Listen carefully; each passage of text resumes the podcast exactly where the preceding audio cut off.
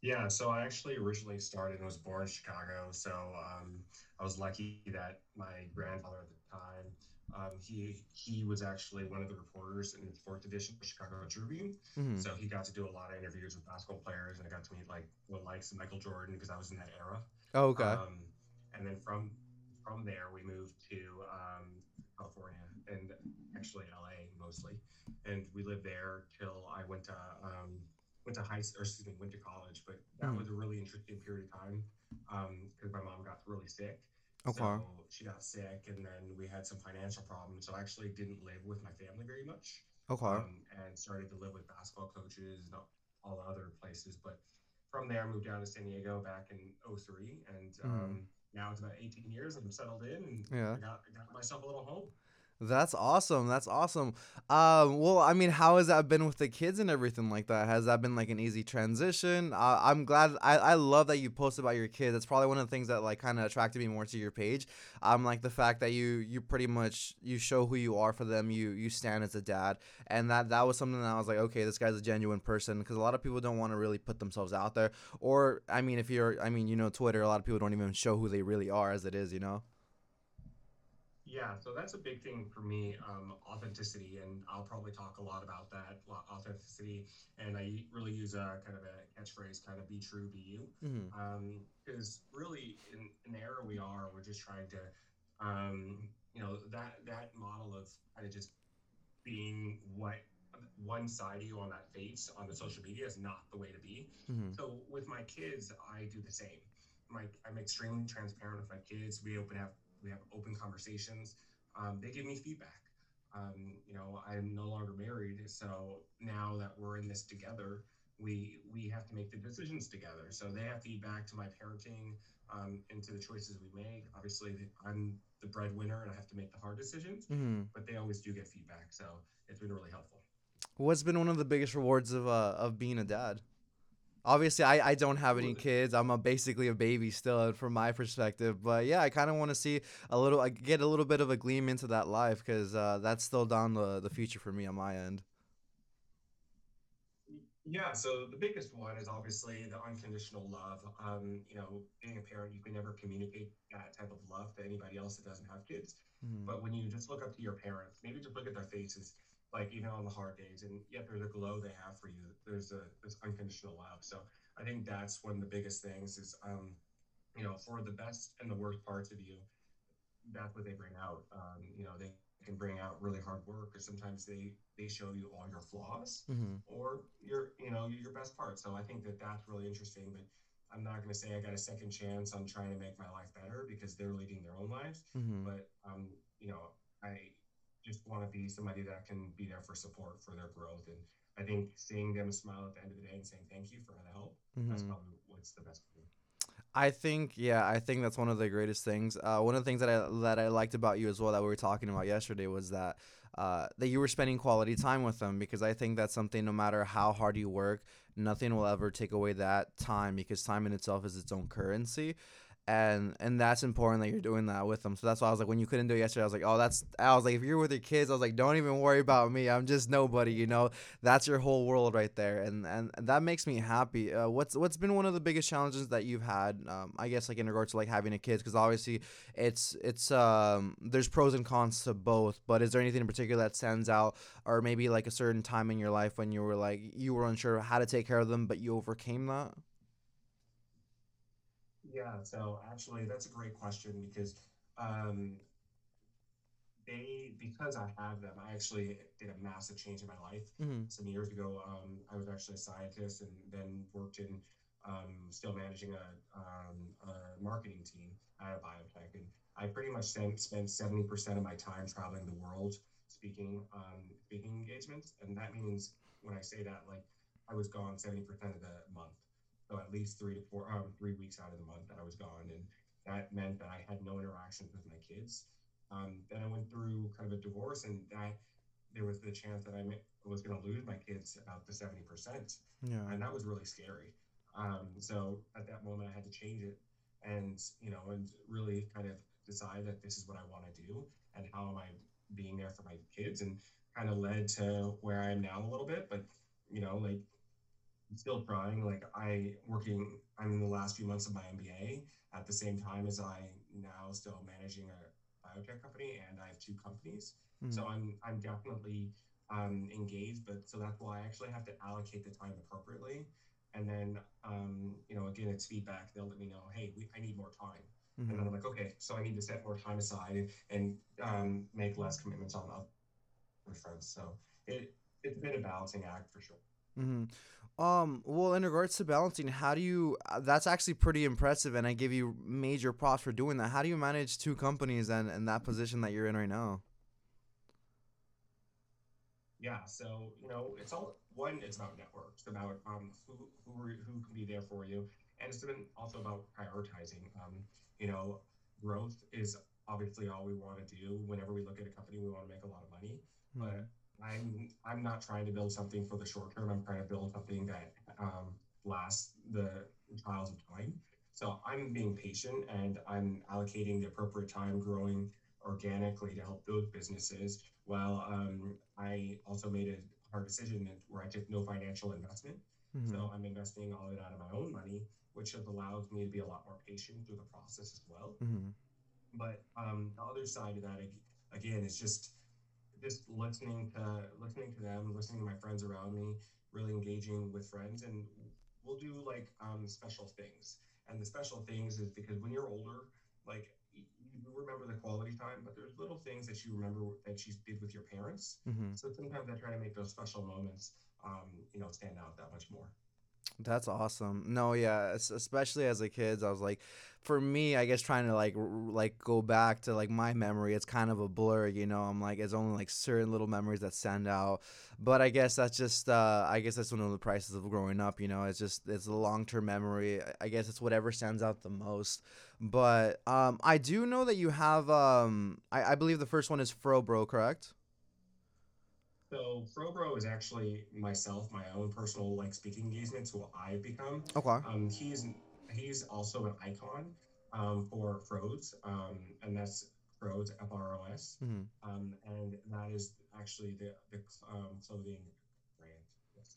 Got you. Well, did you start that in? Was it in 2020 as well, or was that maybe a little bit later on uh, in the past? Or Yeah, no, the, um, the story on that's super interesting. I'll, I'll let's hear it. leave it like that, and I don't know if you want to tee that up, but um, yeah, that was kicked off um, in the middle of 2020. Nice, nice. How was it like during uh, during COVID, getting everything sorted out, or was there any difficulties in the beginning for that, or? No, actually, it um, it helped speed up the process a lot um, because I again I'm a patient person, so I want to do everything right. Mhm. Um, message quality and um, brand. I'm you know I do marketing strategy and, and consulting now, and brand has always been super important. So it wasn't, and I use the words brand Mhm. when I said company. It's a clothing brand, not a clothing line or shirt company. Because again, this is about developing a message that can hold um, through time. So um, I spent a lot of time thinking about that and just being patient to make sure that we do this right. Mm-hmm. Okay. Yeah, that's uh that's that's really cool, and that's gonna be more so for for surfers. Is that what it is? So I've Or actually just- done a sorry. little bit of combination. Uh-huh. No, no, no. It's actually a great point because um, you know I am a surfer. I do skate, um, but I'm also a streetwear and lifestyle guy. But also I have used to be a scientist, so I'm pretty much everything. I don't fit any social norms. Okay. I wanted to create a brand that spoke to people the same. As I'm a minority, you know, there's not a lot of minority um, surf and skate brands, but Mhm. there's definitely no minority or just surf and skate brands that also spit out um, streetwear. Mhm. So, you know, like I figured why not blend who I am and offer that back to the community. And so far, it's been really, really well accepted. That's awesome. And I do want to give you a shout out for almost completing your MBA because I know during that whole process, I mean, for the most part, you're just clapping yourself on, on the back and just having to push yourself forward with your motivation and you don't really get much recognition. So major props to that as well as being a scientist. Do you mind elaborating a little bit more in regards to that? What, what was it that you um that you specialized in? Yeah, so I did a lot of um, molecular biology and biochemistry. Mhm. Really, those are just buzzwords for saying I did genetics. Okay. Um, and so I just spent a lot of time, as I always tell people, you're familiar with the 23andMe and Ancestry.com. The company I worked at specialized and made all their equipment.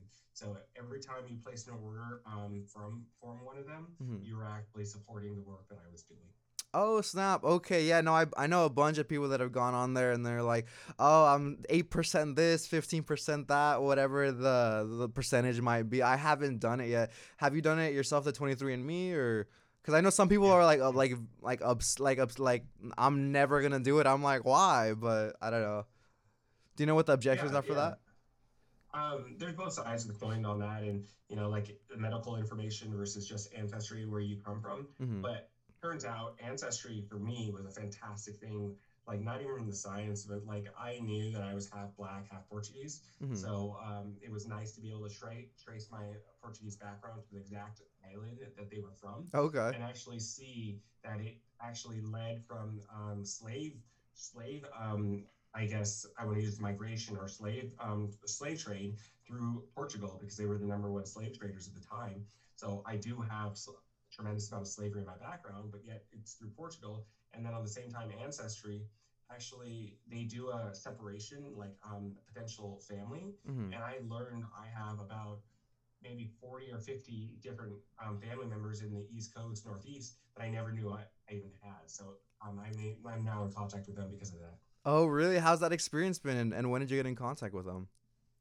I, you know, it, I really, the past um, through COVID is really when it started to open up, but I've known about them for about two years and it's just, it's growing. And now on the other side of COVID, they're just looking for me and my brother and sister to finally get out and um, do something that's a family reunion. So it's Mhm. really, really exciting. So I definitely, from that aspect, I know it can be scary, like finding out maybe your parents aren't really your parents, hmm but there's a lot of good things that can come out of it. So I highly recommend, um, you know, just take an opportunity to really get to know yourself. In uh, well, when it comes to 23andMe, is it true? Um, again, I haven't done it, but I I've heard that you can customize your diet as well in regards to like what's best suited for you based on your genetics. Yeah, so there's a lot of different apps that are coming out from that, um, and it's it's what they can't offer you. You can always take your data and upload it into any other program um, that can allow you to do that because that is really what people are seeing the value out of. Um, a lot of it hasn't been fully vetted out, so I would just say like as much as good information as you get, just be really careful Mm-hmm. because um, you know just because the system tells you doesn't mean that it may be right because it's not taking all your differences like how Oh. often you work out. Um, you know, like if you because a lot of it doesn't always say if you smoke. Like if they get into all those questions, Mm-hmm. like that may help, but like every person is a little bit different. So Okay, so it's just all personalized and tailored based off of your needs. It's not just solely the genetics. It's also based on your uh, what's in the control aspects of your life, basically.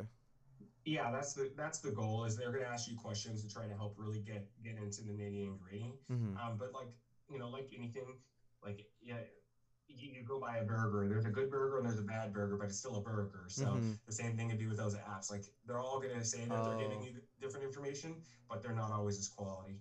I see, I see. Okay. Um, so when it came to to speaking, was that the position that you were in when you were traveling, or was that for marketing? So I did both Both. science as well as marketing, and I've done. That's um, awesome, man. A lot of youth, a lot, a lot of youth um, speaking engagements as well. Okay, okay, got you. Um, well, in regards to that, where have you been? I, I was glimpsing across your um your account. I saw that you were you've been in New York. I saw you've been in Australia. I think that was one of the the funnier ones that I saw that I really like because uh I think uh, what was it koalas right?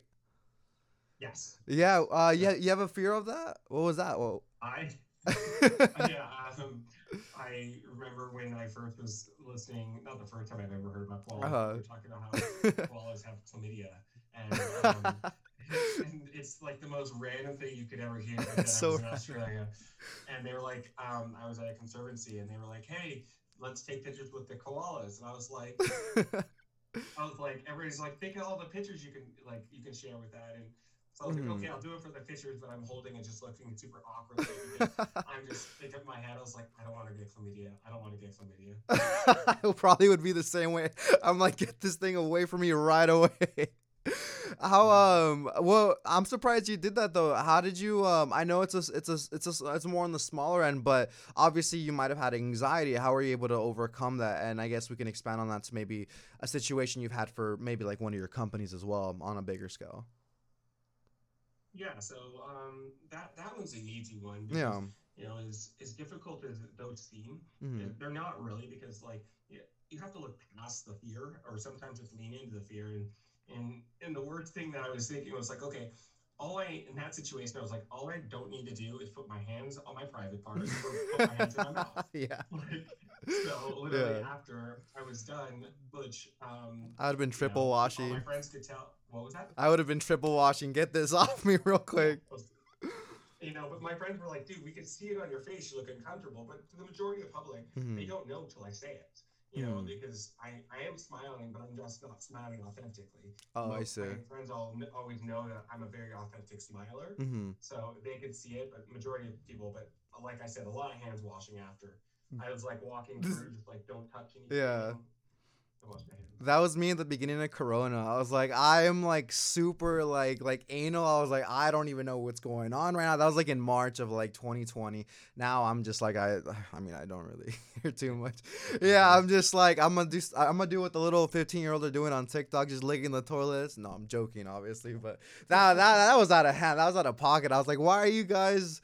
I don't know what the incentive is, but I guess it just blows up because of anger and, and whatnot, you know. But uh, I guess in I, I going back to that first question though, I am curious. Obviously, you had your own set of anxiousness, your own set of worries. How did you how did you look past that? Because a lot of people usually stay in a frozen state or a state of shock, and they don't really have the ability to keep on moving forward.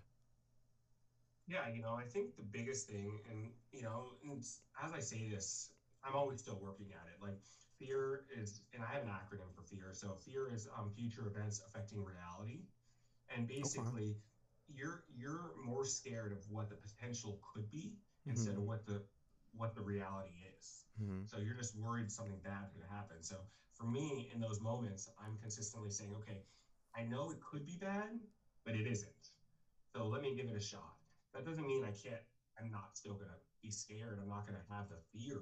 hmm It's to be there, but you got to lean in. And so I consistently try to do that in my normal day. Like um, we recently, a group of us did a fair, um, a fear log where every day you carried around a notebook and you wrote all your fears down and you just write if you could accomplish it, if you overcame it or not.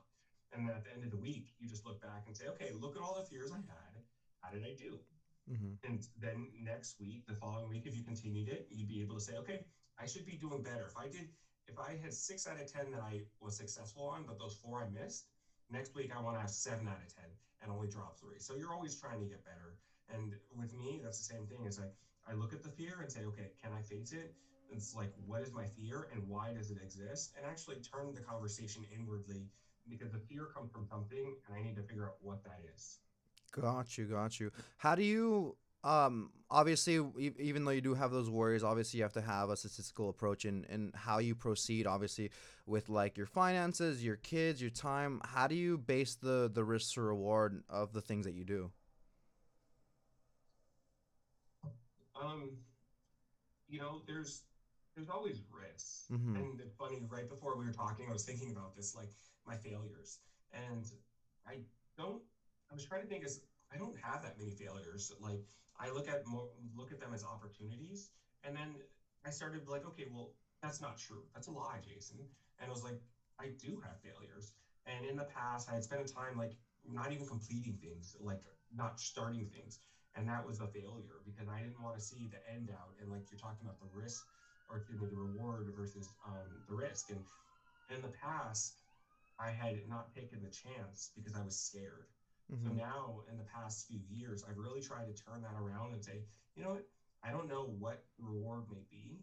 I don't know what, like, I know that there's a lot of risk in whatever I do when I start, and most of it's just time. But I'm like, this is an investment towards myself because the only way for me to get to that, become that, like, I'm not talking about like people talk about one percenters. I'm not talking about being a one percenter. I'm talking about being a, a 0.1 percenter.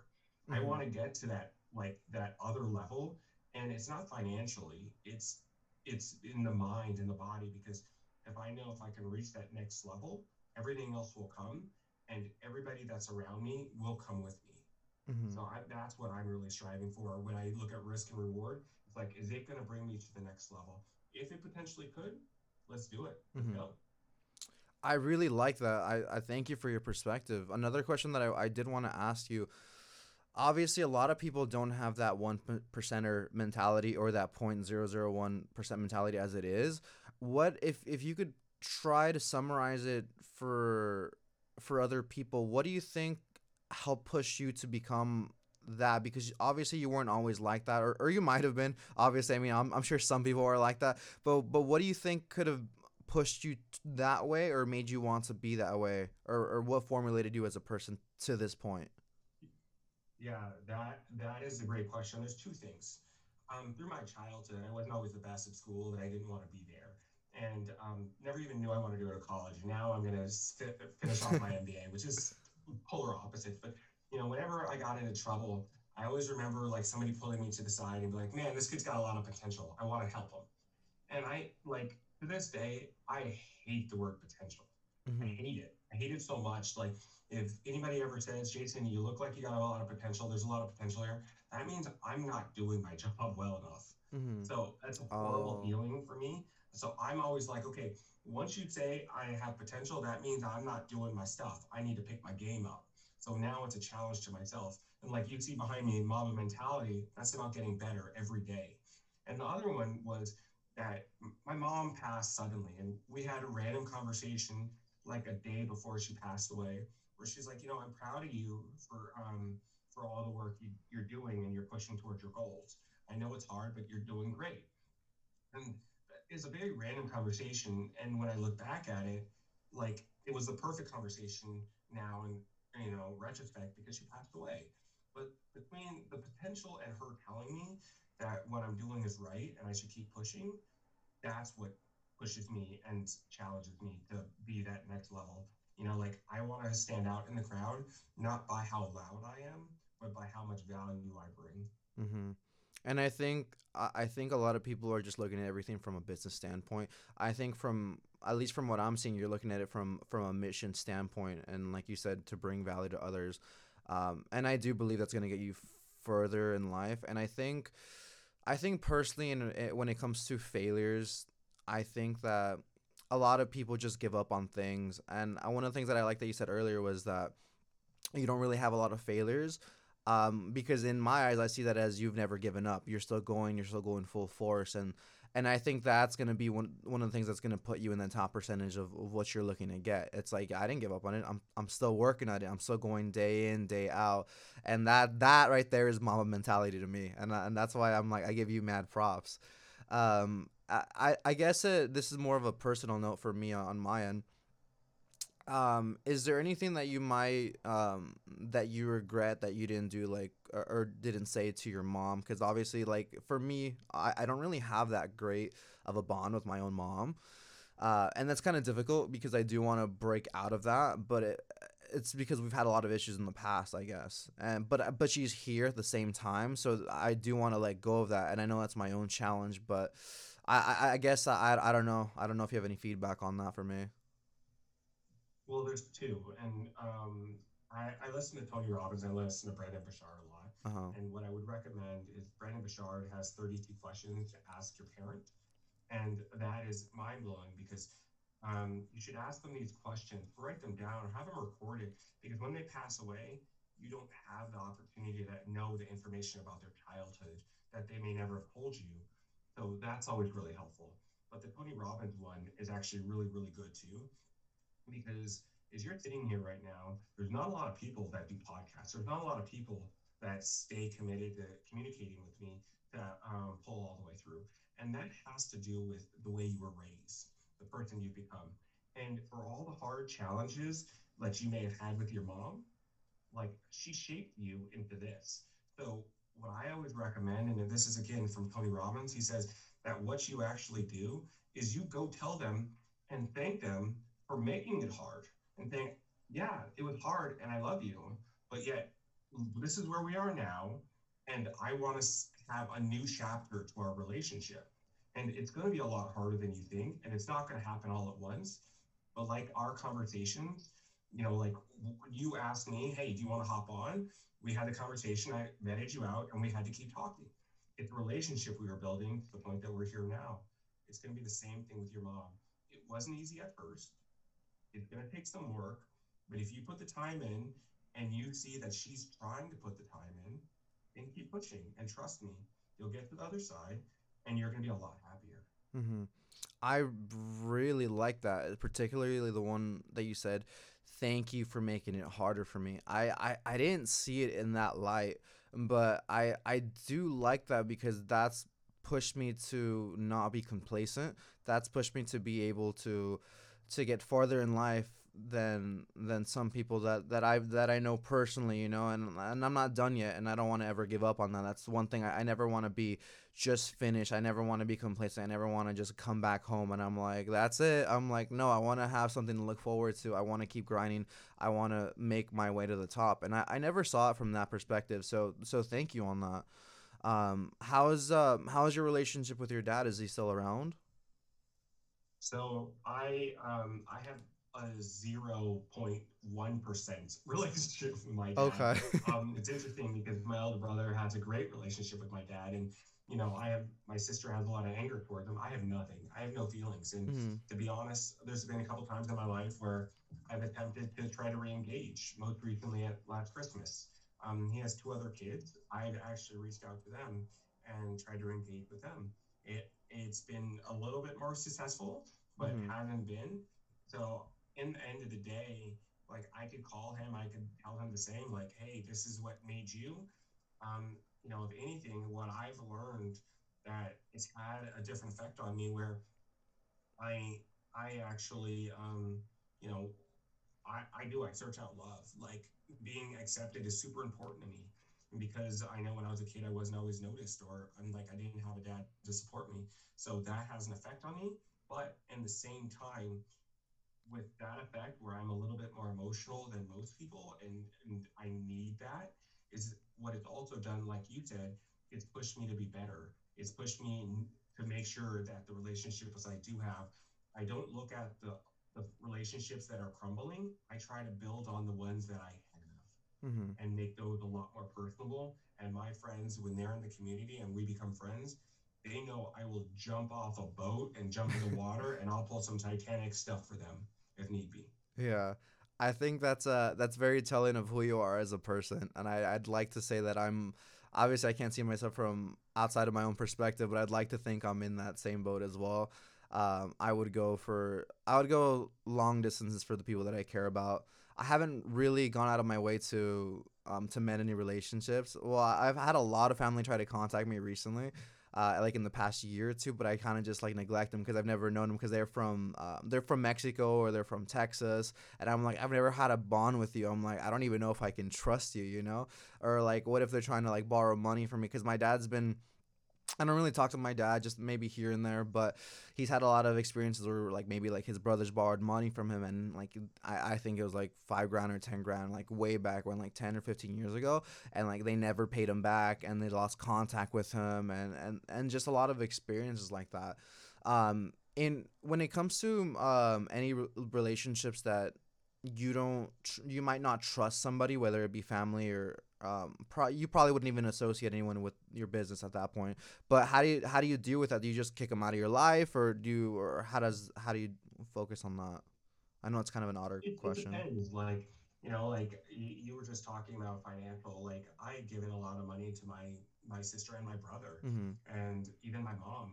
You know, everybody was taking and taking, and I, because I'm a giver, mm-hmm and and to the place point that I had to step back and look and and it wasn't because I was broke because I was giving.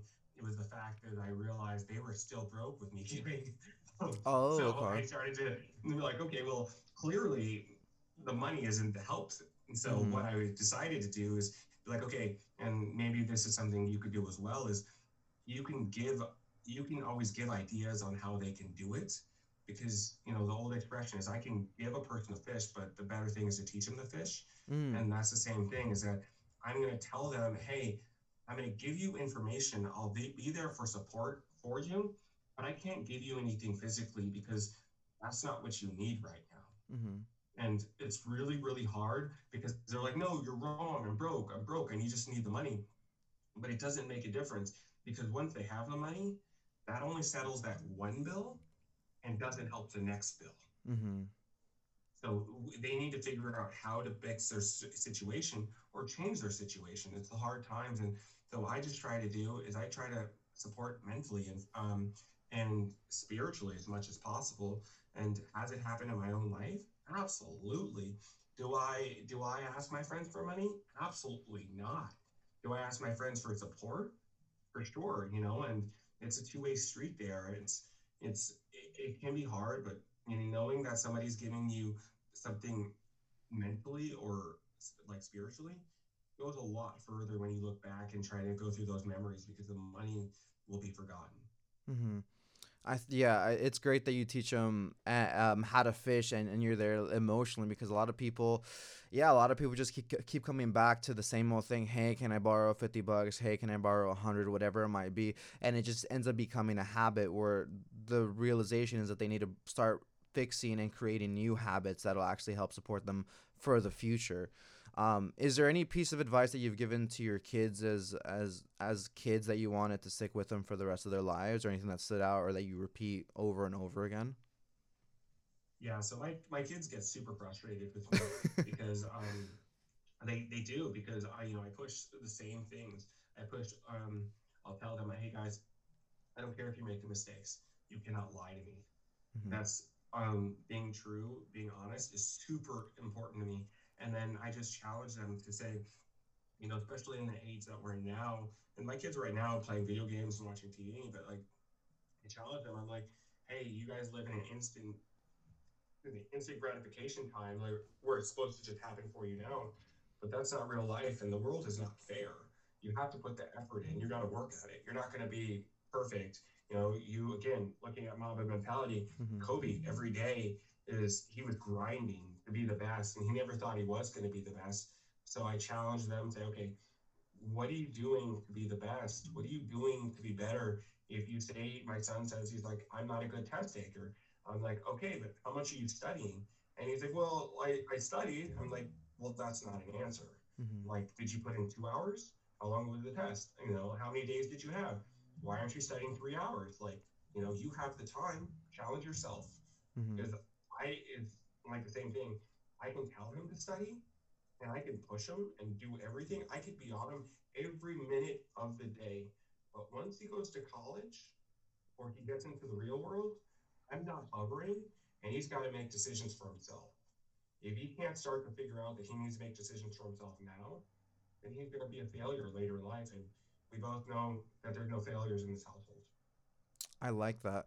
Um, have you have you mentioned college to them, or or what's your perspective and take on it? Obviously, it's it's good. Obviously, you're going to school and everything, but do you is there anything that you might be um, pushing them towards? Obviously, like in what they might have a passion in, if they, if you've seen anything spark in them yet, or anything like that, anything of that sort. Yeah, so college is obviously great, and mm-hmm. I think everybody should go to college. I think you know, but like not just go to college, but learn when you're there and learn how to apply it. But for me, I actually challenge another way. I ask them what what do they want to do in life? What is it? What do they want to become? And then they tell me, and I'm like, okay, well, what does it take for you to become that? Let's figure that out. Mm-hmm. And nine out of ten times it's college because they need the education to become whatever they want to be. I don't want to tell them they have to go mm-hmm. because that's their choice. But if they have an ultimate goal, and when I work with youth, I do the same. I work with like middle school to high school kids. I say, okay, guys, what is your goal in life? What do you want to become? And they're like, oh, well, I want to, I want to be a rapper. I was like, okay, are you studying rap game? You know, are you, I want to go to the NBA. Well, are you playing every day? You know, mm-hmm. like whatever that goal is in front of you, that has to be what you're working towards and putting, creating the passion for it yourself. Because again, I can't be there every moment. And I couldn't, like, I can tell them to go to college, I can pay for it. But if he doesn't want to be there, we're all wasting the money. That's great. No, yeah, that that that basically ties back to exactly what you're saying. You're teaching them exactly how to fish. You're you're teaching them structure. You're giving them um, you're you're setting up a plan for them without even realizing it, and that's gonna stick with them for the rest of their lives. So I give you, I give you huge props for that because I don't think I think uh, from what I've seen, obviously I'm not a parent, but a lot of parents are. It looks like from my outside perspective as they're not as engaged. They they don't want to put in the work. They'll just give them an iPad and kind of just toss the kids away. I don't know. Uh, what's your take on that? I, I'm guilty of the same. Like I said, right now, like today, um, this has been my knowledge weekend, so I have to finish a book. I started yesterday morning a 300 page book, and I'm going to finish it by five today. Like, nice. so they've been hanging out, but like the thing is, is that you know, like I'll say I'm I can be that bad parent. And, hey, here's the tablet, especially during COVID. But at the same time as we are during COVID, this is a weird time. They can't really go out and play. Mm-hmm. They can't do all those things. So I'm trying to be patient with myself. On the other side of this, I'm just going to throw a little curveball into the scenario is that, like, what is the future? Mm-hmm. The future is electronics. Yeah. Like, the, that is the future. If I tell and push my kids that you only get outside and not to use electronics, they're the weird kids.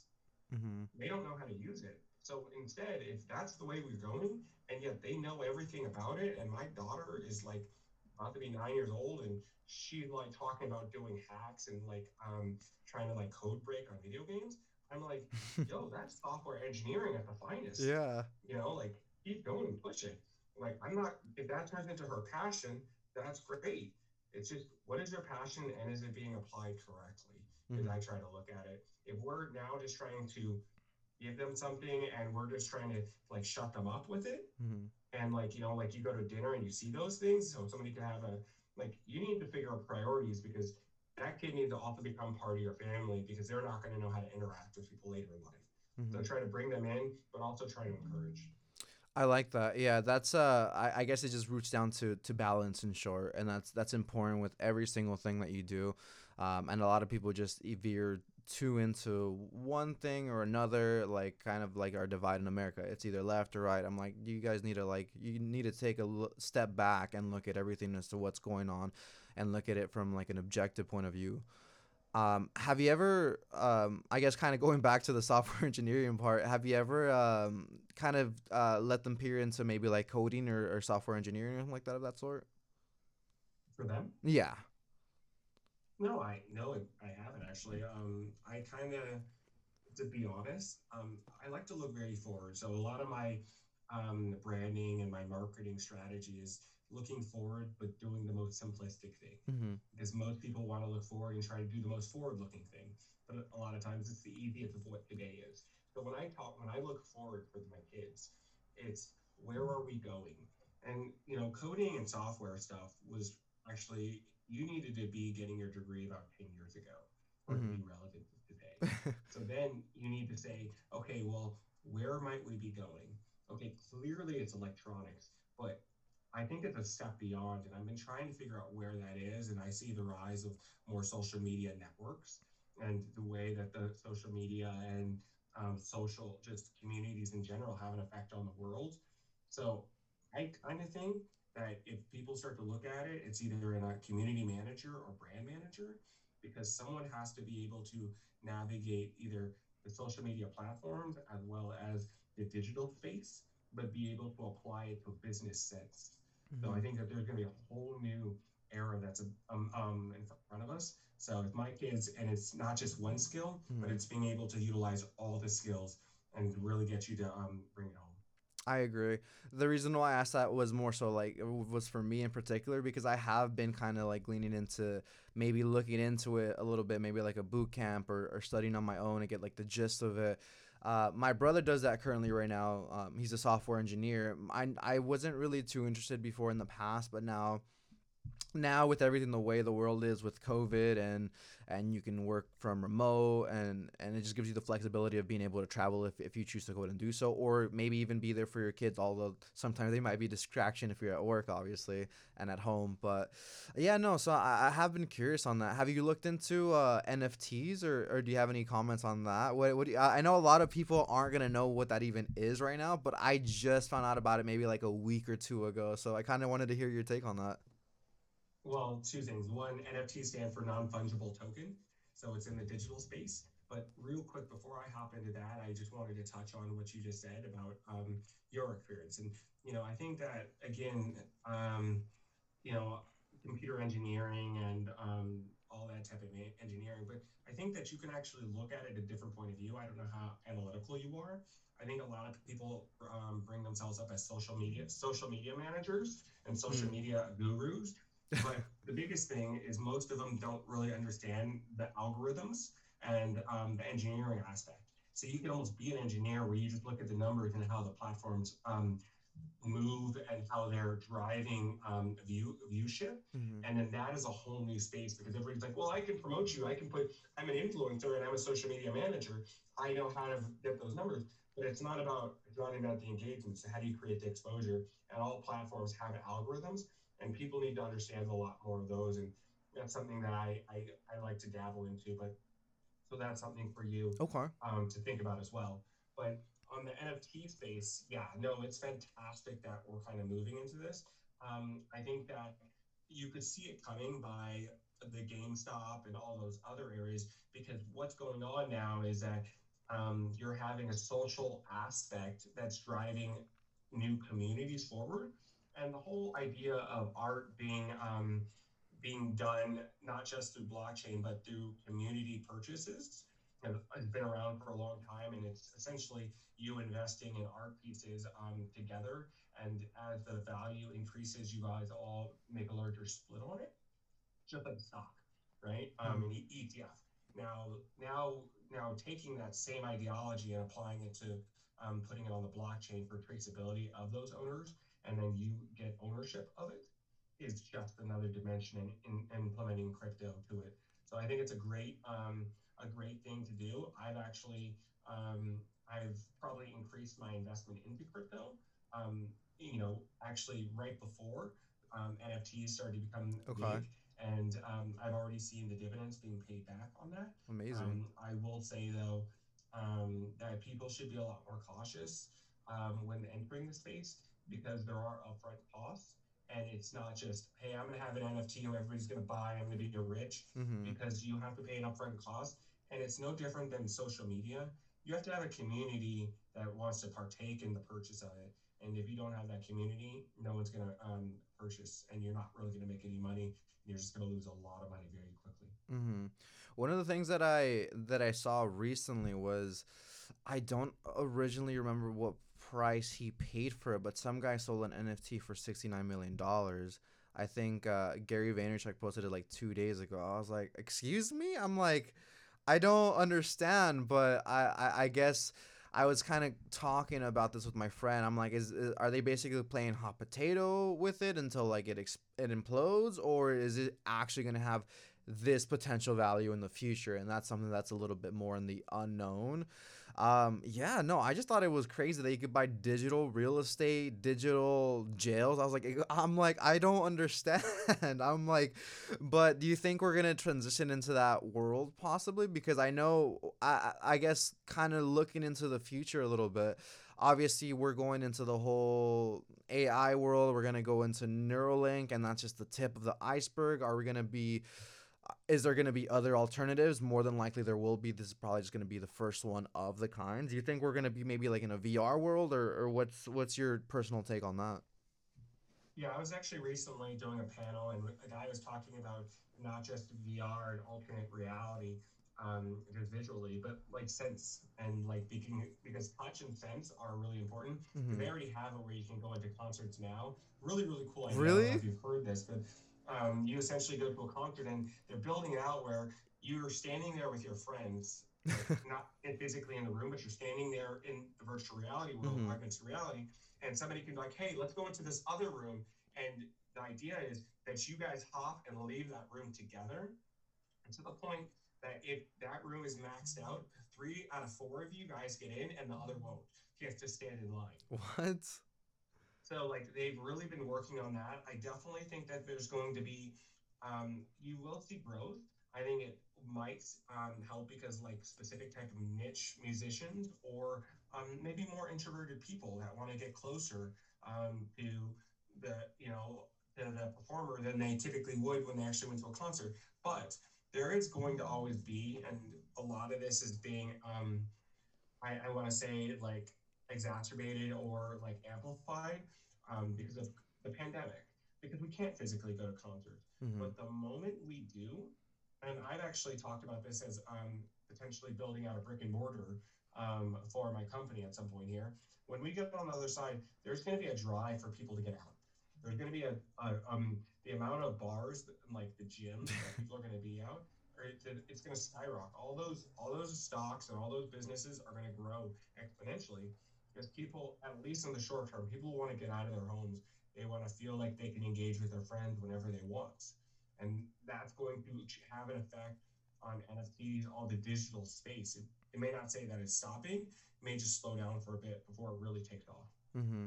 That's a good point. I, I, I knew that maybe I, I wasn't actively aware of it. eh, Like, but you are correct. I think yeah, we're gonna see a huge surge in in regards to bars, gyms, restaurants, whatever it might be. A huge spike. From there, I'm not sure where we're going to go, but yeah, no, it, it's a crazy time that we're in. Um, have you taken the the vaccine yet, or are you going to? Yes, I, I've had um, I've had the Moderna vaccine and Okay. um, gone through both my doses. Okay. Okay, that's awesome. I actually kind of wanted to get into that for you because obviously the reason why I'm doing even podcast to begin with is to, to educate myself, and obviously I can Google it, but I'd rather have that uh, that person to person interaction, especially during these times, you know. But what why why do we need two um two doses? Obviously, I like I said, I'm, I have no knowledge on that, so I apologize. Yeah, just dropping my charger right here. No Um, worries. So the de- definitely, it's a great question, and and uh, the single dose actually gives you subtle um, um, immunity. I think um, for the Moderna, it gives you about sixty percent coverage, Mm-hmm. but um, that just means that that's the amount of dosage of um, like antibodies um, to the proteins that you'll generate Mm-hmm. that are known to um, basically prevent you from getting sick. And then, but with that second shot, the increased amount actually brings it up to the 95%. So it's again just adding additional um, protection Mm-hmm. because the first dose doesn't give you enough. Got you. Okay. Um, have your kids taken it as well, by any chance? No, Oh, yeah. actually, it's been really interesting because um, my ex-wife does um, did not get it, and um, and she she probably won't get it for quite some time. Mm-hmm. and my kids um, are most likely never to get it because most kids won't get it. So it, it definitely complicates things because I still have to worry about my exposure, who I take my kids around, Mm-hmm. even though I have it. Because you know, yeah, I'm kind of protected, Mm-hmm. but they're not, and I always want to be safe. Got you. So, I guess uh, is that going to be more so like for a herd immunity type of thing because they're pushing out the vaccine for people that are older first, or or is that more like a personal choice maybe because of your ex-wife or? No, the kids they they don't have the opportunity right now. It's Okay. not a herd immunity. It's about um, you know, vaccine availability. Okay. and right now that they don't have the available amount to offer kids, so they're doing the phases. Um, I know that there is a big push, especially with Johnson Johnson and Astra, AstraZeneca. Mm-hmm. Um, you know, now having offerings that they're trying to get everybody. Um, I think I just heard last night we were talking about it was May first um, Mm-hmm. to have everybody vaccinated. Personally, I don't even know if we could systematically do that. I don't think you have enough locations to get everybody Yeah. vaccinated quick enough. But um, you know, hopefully we will start to see a lot more. And as I've already seen, especially in San Diego, um, and I think you're in LA, right? Mm-hmm. Um, I started to see things open up here. That I sat in a restaurant inside. a Okay. Oh, nice. I, I don't think. I think they're allowed. I, I could be mistaken, but I believe I heard that 25% capacity is available here in, in LA, and the same thing as in New York as well. It's indoor capacity.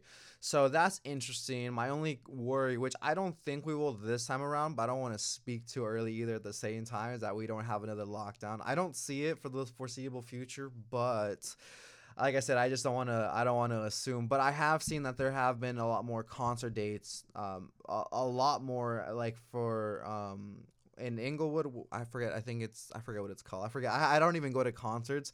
Um, but like the convention center, uh, whatever's in Inglewood, uh, like a bunch of other places. The um, mm, whatever. that's uh, that's a little gap that I have. That in movies, I, I'm just not too too big on that personally. so I have like little like regular gaps, but.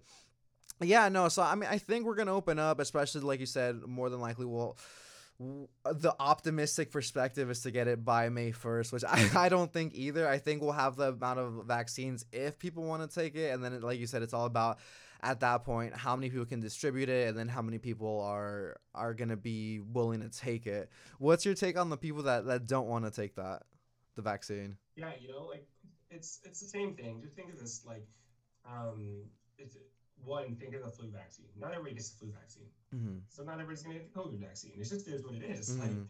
you know, like I get I get it, but like, you know, also think of this whole scenario as like like a pendulum. Pendulum. You know, the pendulum, there's a there's a good amount that sit in the middle They never really move. Well, the ends move, right? Mm-hmm. Well, there's the one end that believes that this vaccine is going to stop everything and you're 100% covered and no one's ever going to get sick again. Mm-hmm. That's not true. And then there's the other side that believe the vaccine won't do anything. That's not true. Yeah. It's, so th- it doesn't make a difference. And if you look at any market, you look at any any type of sales, like it's always the same with any type of customer. There's always going to be a subpopulation that believe it's perfect, and another one that don't want to buy it. So Mm-hmm. you know, it's just the nature of the beast. So really, it's about just advertising to the masses and just making sure that we're all safe. Because in the end of the day, is I could get the vaccine, I potentially could still get sick. So um, I just need to be realistic, take my precautions, Mm-hmm. and try to be as healthy and active as possible to make sure I'm, I'm good. Mm-hmm. Is there anything that, that you've done that you've changed in the past year that, that you haven't done before to to better yourself in regards to like maybe um, like your well being in, in particular? Yeah. So one of the big things is I'm not a runner, um, and I like I I'm six three, um, and I'm right about 200 pounds, and I look pretty athletic, so everybody thinks I'm a runner.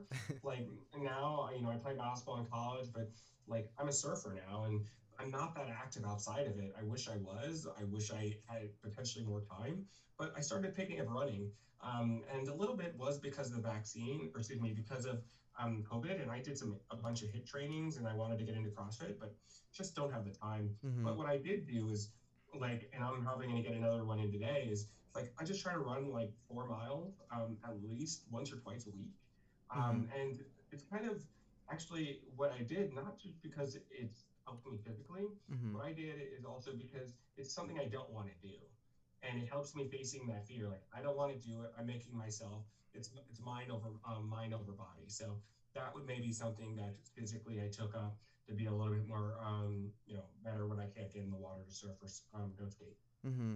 That's something that I, that I envy that I've always had a challenge with. I feel like I've recently started breaking free of that slowly, um, from my perspective. But I, I always find it super challenging to, or at least I used to when it come when it came to being able to do things that you don't want to do. That's always been a challenge. Like kind of how I was referencing in the beginning. I was like, hey, it's easy to just stay comfortable, just stay complacent, but it feels better to just break free of that. And it, I think it kind of, I think I'm kind of going back to something. It, it's supposed to, instead of staying in bed and sleeping all day uh, in your dreams, go out and create your own dreams and make them a reality. Um, and I, that's one of the things that stuck with me, and, and I'm like, okay, I don't want to just. I, I, that's one of the things that like fear has been one of my biggest things. But I feel like recently I've been channeling my fear a different way as opposed to being shocked. It's it's more so, hey, we just got to do it. And I don't know, it just feels better. I just feel a lot more productive. I don't feel as anxious. I feel like I'm channeling it a little a little bit more differently personally. Um, I did want to go back to one more thing though as well. How did you get into surfing? Because that's something I've been looking into getting into myself. You just do. I actually, um, 2003, I um, I moved down to San Diego, and I had a college roommate Mm-hmm. that when I was in college, I had a roommate, and he was this little short soccer guy. Not short. Um, he was like five six, but to me, I was yeah. um, and his name was Jason, so it was Jason and Jason. Mhm. But um, he surfed, and I stopped playing basketball for a year. And you know, one day he's like, "I'm gonna go surfing." I was like, "He's like, you want to go?" I was like, "What? sure. Yeah. Like, I tried it, and it was the middle of winter in LA, and I had no wetsuit, and the water was freezing, and I Mhm. thought I was gonna die. But I like a challenge. So when I moved down to San Diego, and I knew San Diego was for, for surf, I said, "Hey, if I'm moving to San Diego for work, and I'm gonna do this, let me just see if I can try the surfing thing one more time." hmm I did. By 2009, 2010, I was competing. Oh, um, what? You know, for a little bit, not like it was more the amateur level, but I was competing That's so and awesome. I was having a lot of fun. Started traveling, um, and then I actually stopped for ten years, and um, and like more recently, past couple years, I'm back on the stuff to competing level. hmm But um, like again, it was just something you just do, like, and then once you do, like, if you get addicted, you feel it, you gotta put the time in. It's no Mhm. like no different than anything else, and everybody's like, "Well, you're you're good now. I don't want to start." I'm like, dude, I had to just start. Yeah. I'm, I literally started skating probably a year ago again. Like I did a little bit when I was a little kid, but I just started. 40 year old guy out there on the skate park with the little kids falling. And let me tell you, it hurts a lot more when you're 40. but but you know what? Mhm. Why not? I'm gonna get better and I'm gonna be comfortable. But honestly, most people give me props because they're like, dude, you're 40 and you're out here trying it. We appreciate that. Mm-hmm. No, yeah, that's uh, that's amazing. Um, no, I'm actually like pretty impressed because that's one of the things that stops a lot of people, just the fear of being judged, the fear of being criticized, but that never stopped you, and that's I admire that because like I'm telling you, a lot of people don't have that. Even for not even for just skating in particular, just just a lot of things. A lot of people let that get in their way, you know? So, but yeah, I mean, when it comes to surfing, what I, I mean, I'm horrible at balance. That's like the one thing that I've like started. I'm like, I know I'm gonna eat like horrible shit, like uh, the whole day, weeks, whatever it might be. Do you have like any tips for maybe like a beginner or someone that might get into it, aka me? Yeah, you can try balance boards. I have a couple of them in, in my house. Um, Mhm. but really, practicing push ups help too. And that's the interesting about surfing, how much I love, is that any sport you go to, and I want to say this, and I want to touch on something real quick, but any sport you go to, like if I pick up a tennis racket and I go play tennis, I get on a tennis court, I hit it. Some guy's like, wow, you played before? I'm like, never, right? So Mhm. like, or I go shoot baskets. I make a basket and just make a shot. Like, and I've never played before. Somebody's like, "Man, you look like a natural," right? Mhm. Surfing, no. Everybody sucks. Everybody starts at the same place. Nobody's good. Everybody's gonna bash their head on the sand. Everybody's gonna get tossed by a wave. yeah. It just happens, and that's the best part because if you're going with a friend, you have all those stories. You create memories instantly, and that's where you know surfing can be a really, really community sport too. Mhm. I know you're out there by yourself, but the way that you relate and the memories that it creates is something else, kind of thing. So I definitely want to say that. And um, the other thing that I'm going to say is like, is what you just talked about with like the skating or like not, not, um, you know, like being worried that people are going to judge you. Actually, as I'm reading a book right now, Ditch the Act by my friend Ryan Foland, which is a um, shameless plug there. Um, but Mhm. what it is is it's literally talking about when you're interacting with other people, you want authenticity and you want vulnerability. You want that. You want to see, and you, that's how you relate to it. But when you ever you look internal at yourself, view you anybody, and I'm not saying you specifically, you view it as a weakness. Mhm. That vulnerability and that authenticity and that all of those things, the weaknesses, are your strengths because that's how people will relate to you and that's how you get better. So I almost challenge you to go fall, to just do all that stuff. Mhm. And I'm telling you, you're going to get a lot more support than if you never try or you think you're already the best. I love that. Thank you so much. Yeah, I I agree. I've always had a thing for a like literally one of my favorite things is uh, for me is when whenever I start anything, no matter what it is, for whatever reason, I'm just naturally clumsy. I always fail much harder than others, but when I pick it up, I start to get uh, a lot a lot better but i think that that has to do in part with my stubbornness. Because like once i get like embarrassed i'm like okay like it's the, this is reality but i'm like okay i could just give up or just keep going. And the stubbornness in me is like we're gonna fucking go at this all day and all night. So that's that's a me thing that i've noticed. I don't know what it is but i really That's that's one of the best skills to learn because when you're fumbling and you're failing in the beginning, that means you're learning quicker. hmm So there's a bunch of studies that have been done. Like if you're practicing a song, you go and then when you fail, you restart. And then you go, you fail, and you restart. You just keep repeating and you get better faster instead of somebody that goes through the whole motion with all the failures. hmm So because you're practicing. Got you. Okay.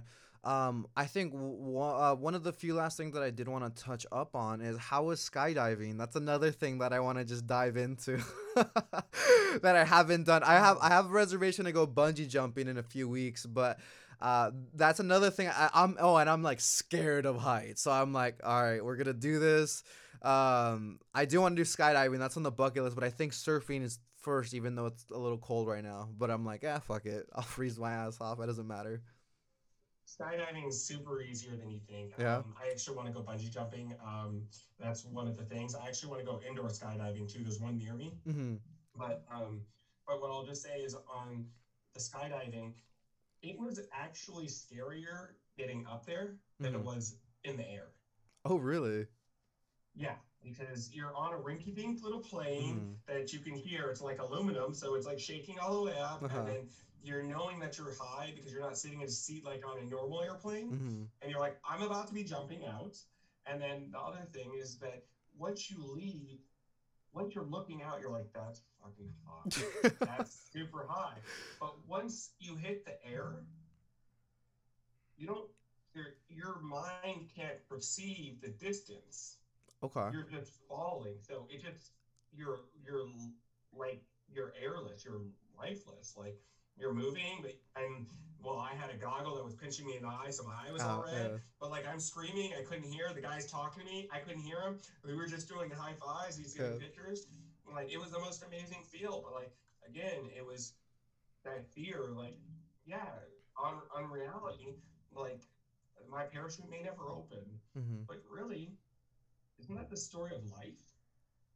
Like you could do something, and yet you may not be able to stop. Like in you, like people like smoke weed, they do drugs. Yet where's their, where's their like latch for the parachute? Where's their point to stop themselves, slow them down? They don't. A lot should keep going harder. So it's like, like it's there. You just gotta trust.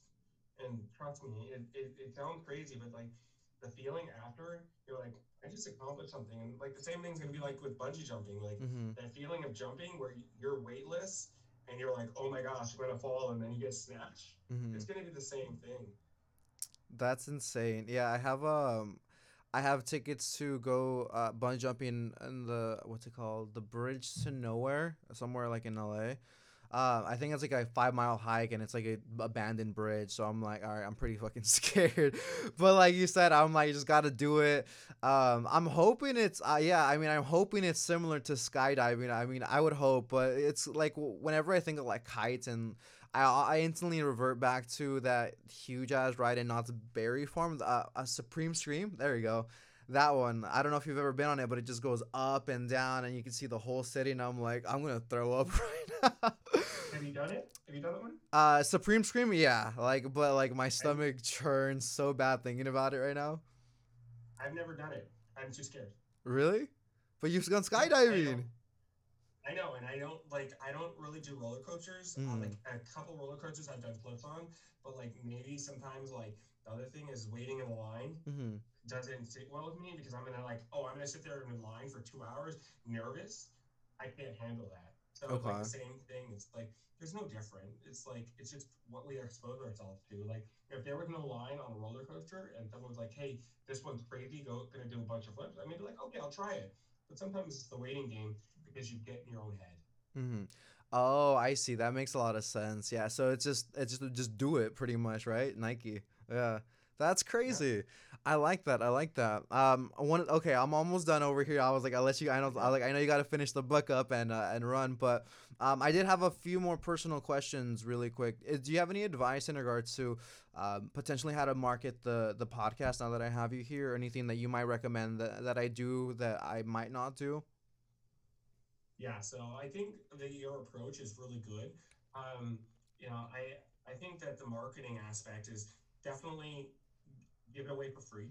Um, just Mhm. put it up there. Um, promote it. I was looking at some of your um, your page, um, and you know, and I couldn't find where to find the consolidated um, um podcast list. Okay. So I don't know if you want to have um, like a Linktree that takes me to a landing page Okay. um, that you can track to see how many um, people are actually not just listening to your podcast, but are going to the page Mhm. to find out um, this hear your to see what list of um, Mhm. speakers you have.